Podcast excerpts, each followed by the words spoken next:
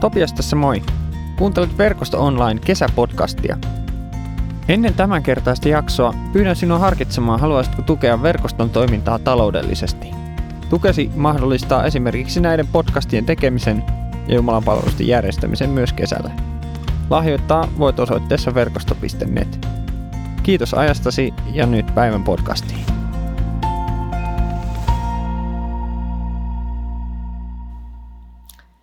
Tervetuloa Verkosto Onlinein kesäpodcastiin. Mun nimi on Hartikaisen Riikka ja mun kanssa täällä Munkkiniemen kirkossa on Pitkäsen Pano. Terve Pano. Moi. Mitä kuuluu? Tämmöinen nopea Ihan, kysymys. ihan oikein hyvää. Mulla on sulle toinenkin kyssäri. No niin. Tämän päivän teemana on kadonnut ja jälleen löytynyt. Ja sen innottamana päivän kyssäri sulle kuuluu näin, että tuleeko sun mieleen jotain tilannetta elämän varrelta, jossa jotain tärkeää olisi ollut kadoksissa? No niin. Siis montakin. Yksi, yksi tulee itse asiassa semmoinen erittäin oikeastaan hauska. Mä olin vaimoni Netan kanssa, mentiin Lontooseen. Se oli joku tämmöinen alfareissu useita useita vuosia sitten. Ja tota, me, me lennettiin Heathrown kentälle ja, ja sitten kun me saavuttiin majapaikkaan, niin Netta huomasi, että hänen raamattu jäi lentokoneeseen. Ja, Lentokoneeseen Ja, niin, hän, hän tajusi, koska hän oli lukenut matkalla raamattu ja sitten muisti, että jäi siihen etutaskuun niin kuin lentokoneen siinä edessä olevan penkin siihen verkkotaskuun. Mä soitin välittömästi niin kuin Heathrow-lento näitä, tai, tai tänne niin kuin löytötavaratoimistoon ja muualle ja sieltä oli vaan, että ei, ei, ei, ei ole ja ei löydy. Ja todettiin, että no ei siinä mitään. Ja se oli vähän niin kuin semmoinen harmi, että se oli semmoinen, mä olin aikanaan antanut sen Netalle lahjaksi pitkä aika sitten. Ja se nyt oli tämmöinen harmitus, että tietysti raamattuja saa uusia kaupasta, ei siinä mitään. Ja tästä meni, siis meni, nyt mä en osaa sanoa, mutta siitä meni varmaan, mä veikkaisin, että lähemmäksi vuosi, ellei enemmän, siis useita useita kuukausia.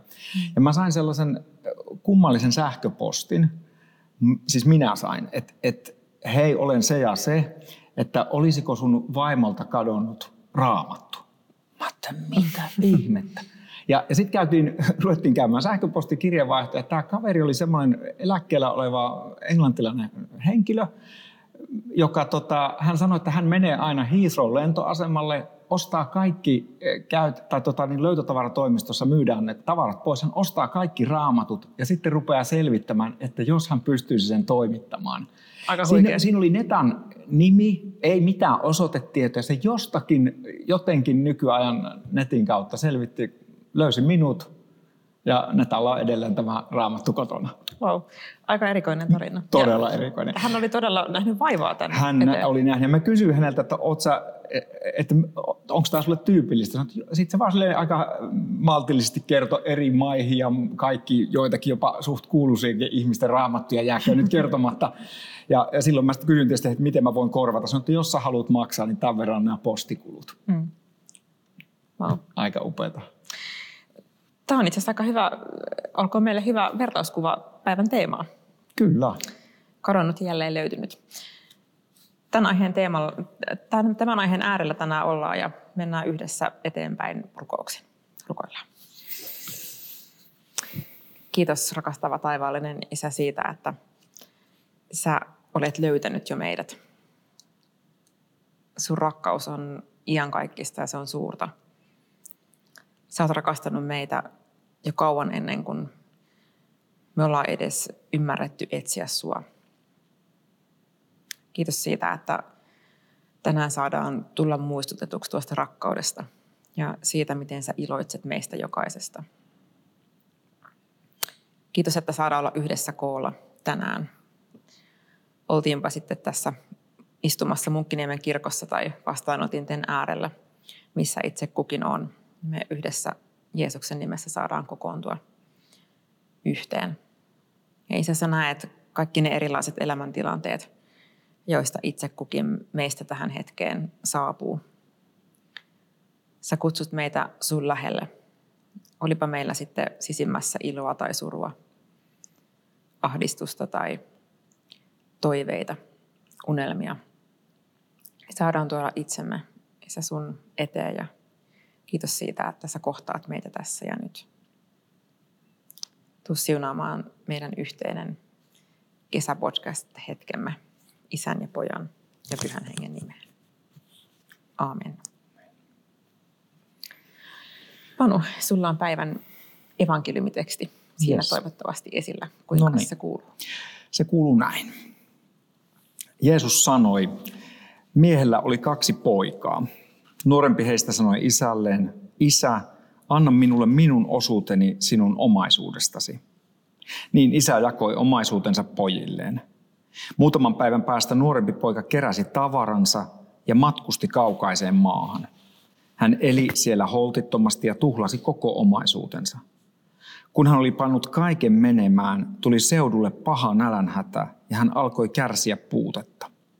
Niinpä hän meni kysymään töitä eräältä paikalliselta ja tämä lähetti hänet maatilalleen paimentamaan sikoja. Hänellä oli niin nälkä, että hän himoitsi rehua, jolla sikoja ruokittiin. Kukaan ei kuitenkaan antanut sitä hänelle. Silloin poika pysähtyi miettimään. Isäni työntekijöillä on yllin kyllin ruokaa, mutta minä kuolen täällä nälkään. Lähden takaisin isäni luokse ja sanon tehneeni väärin taivasta ja häntä kohtaan. Sanon, etten enää ansaitse olla hänen poikansa ja pyydän, että hän pitäisi minua yhtenä työntekijöistään. Niin hän lähti isänsä luokse. Isä näki hänet jo kaukaa ja hänen sydäntään riipaisi. Hän juoksi poikaa vastaan, heittäytyi hänen kaulansa ja suuteli häntä. Poika sanoi, Isä, olen tehnyt väärin taivasta ja sinua kohtaan. En ansaitse olla poikasi. Isä kuitenkin sanoi palvelijoilleen, tuokaa äkkiä parhaat vaatteet ja antakaa hänelle sormus sormeen ja sandaalit jalkoihin. Ottakaa lihavaksi syötetty vasikka ja teurastakaa se.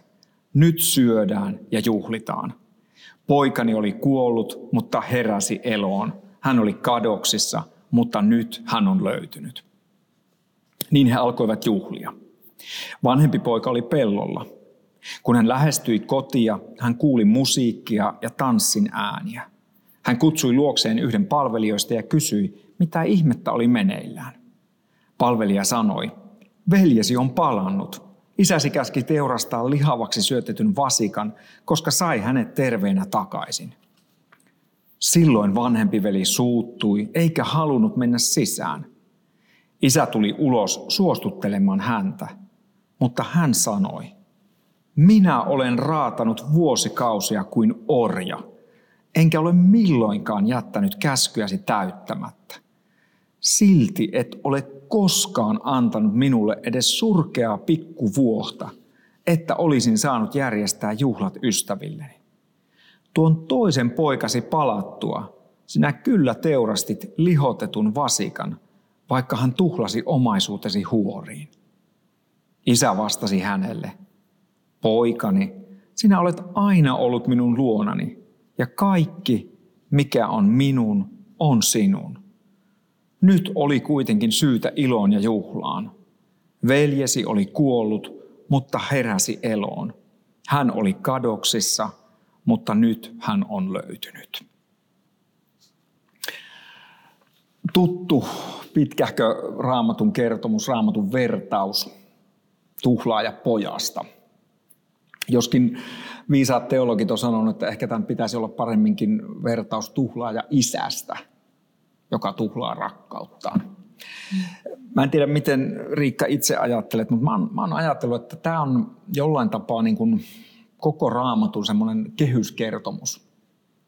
Kertomus, joka niin kuin kertoo tosi oleellisia asioita, tai ehkä sen kaikkein oleellisemman asian Jumalasta, millainen hän on, ja, ja sitten niin kuin siitä meidän ihmisyydestä, millaisia me ollaan ihmisinä, ja, ja sitten siitä niin kuin suhteesta ja jännitteestä, jota me, me koetaan suhteessa Jumalaa ja jollain tapaa myös suhteessa toinen toisiimme. Tässähän on niin kuin hirveän semmoinen niin kuin mielenkiintoinen perhedynamiikka kuvattu. Mm. Ja, ja vaikka me ei kaikkiin niihin nyansseihin päästä, tämä on tietysti niin kuin vanha Lähi-idän konteksti, mutta jotenkin onko, onko se liian paljon sanottu, että tämä on semmoinen jonkinlainen kehyskertomus, niin kuin kaikkien kertomusten isä ja äiti? Mm.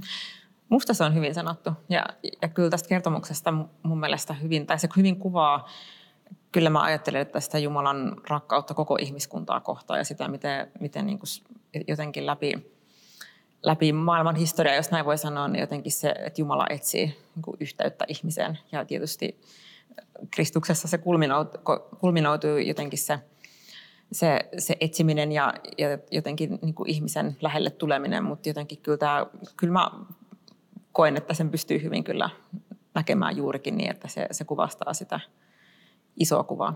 Joo. Ja, ja jotenkin siinä on niin kuin monta sellaista tasoa, niin kuin se, että, että ihminen, niin kuin, miten mä sanoisin, että me etsitään niin kuin sitä elämää eri mm. paikoista. Me, me, meillä on semmoinen elämän jano tai nälkä tai miksi sitä sanotaankin, ja sitten me tyydytetään sitä niin kuin erilaisilla asioilla, jotka ei lopulta ruoki. Mm. Niin kuin se on mun mielestä hirveän yleisinhimillinen. Puhun nyt vaikka omastakin elämästä. Että sitä on niin kuin monenlaista kokeilua, että josko tämä nyt, tällä nyt selviää sitä mä tai tulisi niin kuin mielekkyyttä elämään. Ja yleensä niin kuin, onneksi löytyy hyviäkin asioita, mutta monia asioita sitten, että vaikka nyt sitten turruttaa itsensä sillä, tällä selaamalla jotain somea tai muuta, niin ei sieltä nyt lopulta sitten kauhean, kauhean niin kuin hyvää fiilistä lopulta löydy. Mm. Ja samalla myös se, että et, et koko siinä aikana, kun me etsitään niitä vastauksia milloin mistäkin, niin jotenkin se on, isä on siellä kotona ja odottaa ja kaipaa Kyllä. ja etsii. Että jotenkin siinä myös kauniisti tässä vertauksessa tulee se, se isän Kyllä. sydämen asenne. Joo. Et, et ei ole kysymys siitä, että hän jotenkin viime hetkellä ikään kuin, että tässä maalattaisi kuvaa, että hän jotenkin viime hetkellä katuu tai heltyy tai ikään kuin viha muuttuu rakkaudeksi, vaan se, että se on koko ajan ollut siellä läsnä. Joo. Koko siinä aikana, kun poika on, on, on tota, et, etsinyt niin kuin, vastauksia elämäänsä muualta. Kyllä. Ja, ja, ja se on niin kuin jännä se, se, kun useinhan ajatellaan Jumalasta, että Jumala ikään kuin rajoittaa tai kahlitsee elämää. Että jos mä uskon Jumalaan tai jos Jumala olisi olemassa, niin hän niin kuin, olisi niin kuin rajoittava tekijä mun elämässä. Ja tämähän kertoo hyvin toisenlaisen kuvan, että kun tämä poika tekee tämmöisen niin kuin kardinaalisynnin, että se tavallaan, että mä toivon isä, että sä olisit kuollut, eli jaa mulle jo perintö. Mm-hmm siihen aikaan se ollut aivan, aivan niin kuin täysin kohtuuton vaatimus. On se nykyisinkin. Jos, jos, niin totta. jos ajattelee, että sun molemmat vanhemmat on elossa, niin tota, jos, jos henkilö sanoo Suomessakin, että hei mä haluan perinnöstäni osuuden, mm. niin sehän usein tarkoittaa sitä, että vanhempien täytyisi ruveta myymään omaisuuttaan. Näinpä. Ehkä muuttaa mm. pienempään kotiin Kyllä. Onhan se aika raju vaatimus. On ja sitten jotenkin siinä tulee vielä se, että et, et mä nyt tässä odotan vaan sitä omaa perintöä, niin että ikään kuin se on se, millä nyt tässä olisi perhesuhteessa niin. merkitystä. Että. Niin, että ainut, sä oot niin kuin, sun arvo on sen verran, kun sä pystyt antaa niin. mulle niin kuin varallisuutta. Kyllä. Ja, ja jotenkin niin kuin sen Jumala sallii, että no hei, tässä sulle on. Että hän ikään kuin mahdollistaa tämän tämän nuoremman veljen holtittoman elämän. Et ei, ei niin, että hän haluaisi sitä, mutta hän sallii ja antaa siihen luvan ja mahdollisuuden. Et ei hirveän niin kuin, rajoittava vanhempi ollut. Mm. Ja, ja, ja sitten tietysti se, että tämä nuorempi poika menee ja elää sen oman elämänsä, tuhlaa rahansa, päätyy elämässään totaaliseen umpikujaan, niin, niin kuin sä sanoit, että se isän rakkaus on ollut siellä. Hän niin kuin katsoo, jotenkin hän on joka, joka päivä, ainakin jotenkin tästä kertomuksesta, ei se ollut sattumalta vaan sinä päivänä ehkä siellä katselemassa, vaan hän oli mm. varmaan niin kuin, ikään kuin kertomuksessa ollut odottanut joka päivä, että josko se tulisi takaisin. Ja voi kuvitella sitä odottamista, siis kuka tahansa meistä, joka on, on sydänkarrella odottanut, on se sitten kotiin palavaa lasta tai, tai mitä se onkaan, niin, niin sehän, siis myös niin kuin, sehän on myös aika raastavaa. Ja Kyllä. voin kuvitella sitä nyt tässä tätä tuhlaajapojan isää, joka varmasti voi kuvitella, että, että joka päivä toivoo ja pälyilee sinne mm. horisonttia ja miettii, että tänään voisiko, voisiko ja sitten uudestaan ja uudestaan niin kuin, hän toivoo ja odottaa. Ja että se on varmasti myös ollut, niin kuin, tai jotenkin tämä vertaus niin kuin mun mielestä hyvin myös kuvastaa sitä, sitä rakkauden niin kuin laajuutta. Että miten, miten niin kuin, isä uudelleen ja uudelleen niin kuin, tähyilee sinne horisonttiin odottaen, että, että, että poika – palaa kotiin. Palaa kotiin, mm. joo. Ja, ja, ja tota, tästähän on sanottu, että tässä on vähän niin kuin Jumala äh, juoksuvarusteissa. Mm-hmm. Et koska kun, kun sitten isä näkee sieltä jossakin kaukaisuudessa ja tunnistaa, että hei se on se mun poika, niin hän lähtee ja juoksee. Ja, ja nykyään hän on tällaisia isovanhempia, jotka lenkkeilee ja tota, ovat aktiivisia ja urheilevat hyvinkin pitkälle iäkkääseen tai niin kuin iäkkäiksi. Mutta mut, ton ajan Lähi-idän kulttuurissa niin siis vanhempi henkilö ei koskaan juossu, ellei nyt sitten joku leijona ajanut takaa, varmaan sitten jokainen mm. juoksee, mutta ei vapaaehtoisesti juostu. Et siinä on monta sellaista, jossa rikotaan niin kuin sen kulttuurin normeja. Mm. Ja, ja kyllähän toi kuvastaa paljon just sitä, niin kuin miten rakkaus, tai mitä rakkaus saa aikaan. Niin. Et sitähän se just kuvastaa, että et, et, niin kuin, et se on niin suurta, että se saa toimimaan näin vahvasti. Kyllä. Ja, ja mä ajattelen, että siinä kehyskertomuksessa koko ihmisyydestä, että mä, mehän niin kuin varmaan ihmisenä eletään sitä semmoista kamppailua hyvin paljon elämässä, että olenko mä rakastettu, olenko mä hyväksytty, riitänkö minä, kelpaanko minä, kelpaanko tällaisena. Mä muistan, sä oot Riikka puhunut usein, että sun äiti on osoittanut sulle ja sun siskoille jotenkin semmoista tosi ehdotonta rakkautta. Miten sä ajattelet, että se on muokannut sua ihmisenä?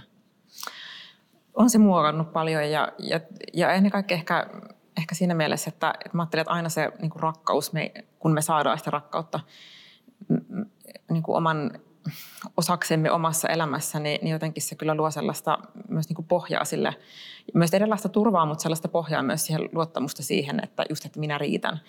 Ja, ja niin kuin jotenkin hyväksyntää ja sitten myös toisaalta se, että se myös karkottaa sen semmoisen ajatuksen siitä, että, tai semmoisen tietynlaisen niin kuin tuomion pelon, että, että onko musta nyt tarpeeksi, ollaanko muuhun pettyneitä. Ja, ja, ja mä ajattelen, että se myös niin kuin heijastuu sitten siihen, että miten me ajatellaan Jumalasta ja miten me nähdään Jumala.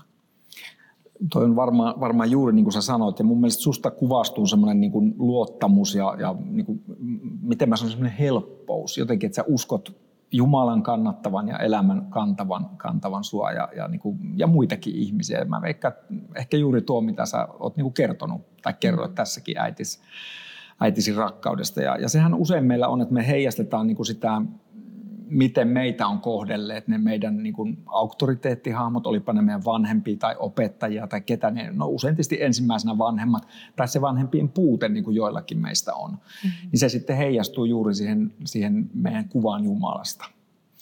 Kyllä, ja tästä jotenkin palautuu mieleen yksityiskohta omasta lapsuudesta.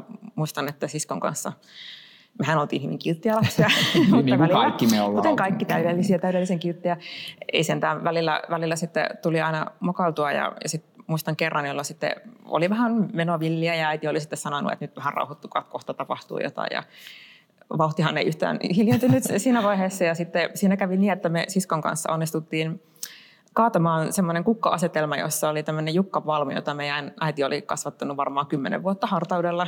Ja sehän meni sitten keskeltä kahti. Ja tota, no sitten tietysti tämä seurauksena sitten tuli, tuli tota komento omaan huoneeseen vähän sitten miettimään, että mitä tuli tehtyä. Ja jotenkin on jäänyt tosi vahvasti mieleen niin kuin se tilanne, kun mä istun siellä omassa huoneessa ja just on niin kuin tullut, tullut tota, rikottua kallisarvoinen Jukka Palmu ja, ja, tota, ja sitten jotenkin se kuva siitä, että, että äiti tulee huoneeseen ja sitten hän istuu siihen sängyn reunalle. Ja, ja sen sijaan, että hän rupeaa niin kuin, ikään kuin totta kai siis oli jo käyty läpi sitä, että mitä tuli tehtyä, mutta että, että sen sijaan, että sieltä tulee niitä tuomion sanoja, niin hän istuu siihen viereen ja sanoo, että, että, että Riikka muistaa, että mä rakastan sua. Wow. Ja mä ajattelen, että siinä on jotain sellaista niin kuin Jumalan asennetta mm. meitä kohtaan. Että jotain, että niin kuin läpi kaikkien tilanteiden ja kaikkien niin kuin elämänvaiheiden, missä varmasti aina asiat ei mene niin kuin pitäisi ja me ei aina osata toimia niin kuin pitäisi, niin jopa niissä tilanteissa niin Jumala silti kaiken sen jälkeen ja kaiken sen yli niin julistaa omaa rakkauttaan. Se, se, on, se on tosi hienosti sanottu ja täytyy, täytyy antaa äidille kyllä täydet, täydet pisteet tuosta. Mä ehkä ihan tähän äh, loppuun haluaisin sanoa sen, että et tota, et useinhan tätä tekstiä mietitään just, tämä nimi on tuhlaajapoika ja, ja sitten niinku pohditaan sitä, että, että siellä on myös se vanhempi veli, ja, ja sitten pohditaan sitä, että onko mä enemmän niin tämän tuhlaajapojan kaltainen, tämän nuoremman velin vai vanhemman velin kaltainen omassa elämässäni. Onko mä tämmöinen tuomitseva niin se vanhempi veli vai onko mä sellainen hulttio, joka hukkaa ja, ja tota, niin, soheltaa ja koheltaa elämänsä. Ja, ja ne on varmaan ihan hyviä kysymyksiä. Mutta sitten sit, mä ajattelen, että se, ehkä se tärkeämpi ja parempi kysymys on se, että et, et kuinka mä voisin itse asiassa muuttua ja kasvaa enemmän sen isän kaltaiseksi. Et sen sijaan, että mä keskittyisin siihen, missä mä oon, ei niin, etteikö saa huomata, kun huomaa, että on, on erilaisia kulmia ja särmiä ja elämä ei ole ihan, ei mene niin strömsössä, niin saa sen huomata, ei siinä mitään. Mm. Mutta jos mä voisinkin ajatella, että kuinka mä voisin kasvaa enemmän ton isän kaltaiseksi, Jumalan rakkauden kaltaiseksi, niin kuin sä kerroit oman äitisi, miten hän kohteli teitä, niin mä ajattelin, että se on ehkä se parempi kysymys, mitä mä kutsusin itse kutakin meitä ajattele tämän tekstin mm. äärellä. Mitä sä ajattelet? Onko se... Näinpä. Ja kyllä mä ajattelen, että, että se muuttaa maailmaa, muovaa, muovaa meitä ja, ja muuttaa meitä jokaista. Ja mä ajattelen, että siihen meitä, meitä on myös kutsuttu.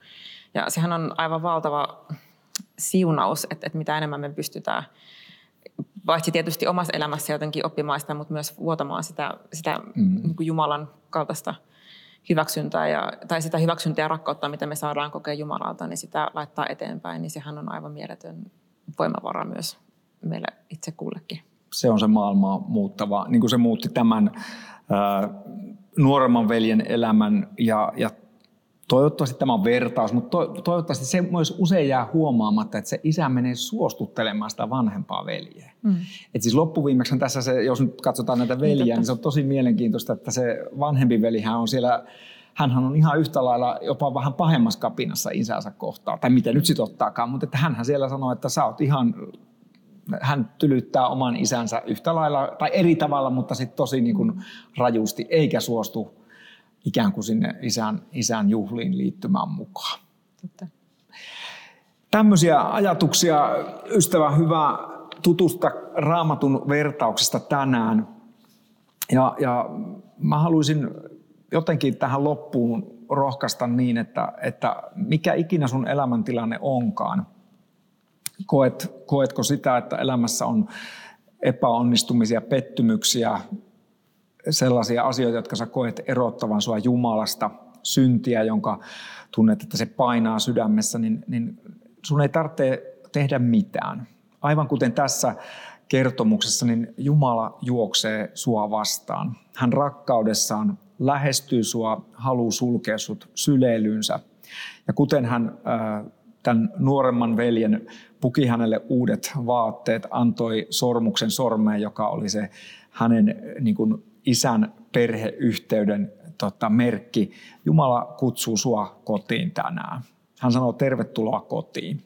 Jos kokisit, että olet ollut siellä jurnuttamassa niin kuin tämä vanhempi veli, niin Jumala on suostuttelemassa sua. Hän sanoo, että hei, höllää vähän, tuu kotiin, tuu mukaan juhlaan.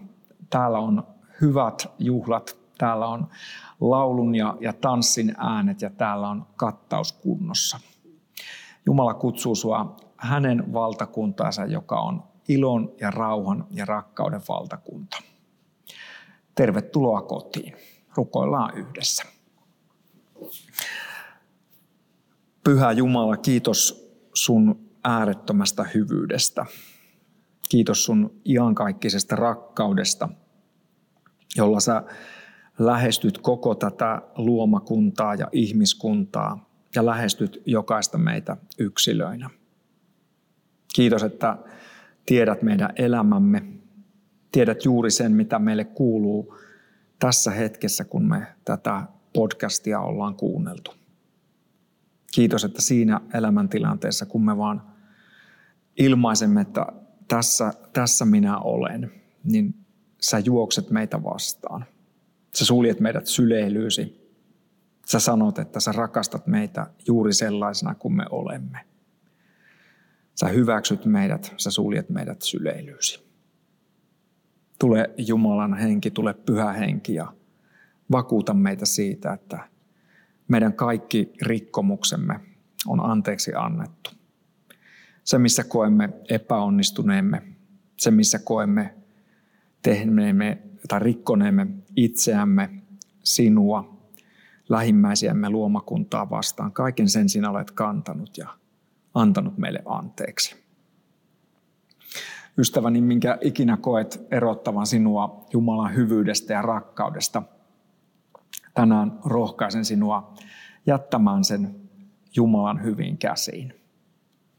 Haluan vakuuttaa sinulle, että kaikki se, mikä sydäntäsi painaa, minkä koet erottavan sinua Jumalasta, on annettu anteeksi Jeesuksen kuoleman ja ylösnousemuksen tähden.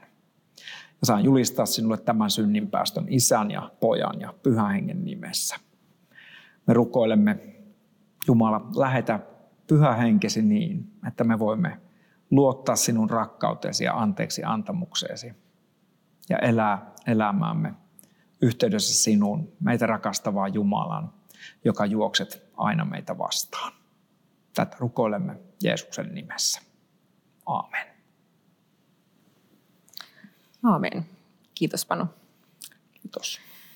Verkosto online kesäpodcastit jatkuu läpi heinäkuun ja sen lisäksi Munkkiniemen kirkossa joka sunnuntai kello 18 on messut. Vihliksen messu on tauolla. Se jatkuu 6.8. ja Espoonlahden messu niin ikään on tauolla ja se starttaa 28. Nyt saat vielä ottaa vastaan Herran siunauksen. Herra siunatkoon sinua ja varjelkoon sinua. Herra kirkastakoon kasvonsa sinulle ja olkoon sinulle armollinen. Herra kääntäköön kasvonsa sinun puoleesi ja antakoon sinulle rauhan. Isän ja pojan ja pyhän hengen nimeen. Aamen. Oikein hyvää kesäistä sunnuntaita ja kesän jatkoa. Nähdään taas linjoilla. Moi moi. Kiitos kun kuuntelit Verkosto Online kesäpodcastia. Lisätietoa verkostosta löydät osoitteesta verkosto.net. Rohkaisen jakamaan päivän jaksosta nousseita ajatuksia ystävien ja läheisten kanssa ja voit myös jakaa podcastin somessa. Hyvää kesän jatkoa.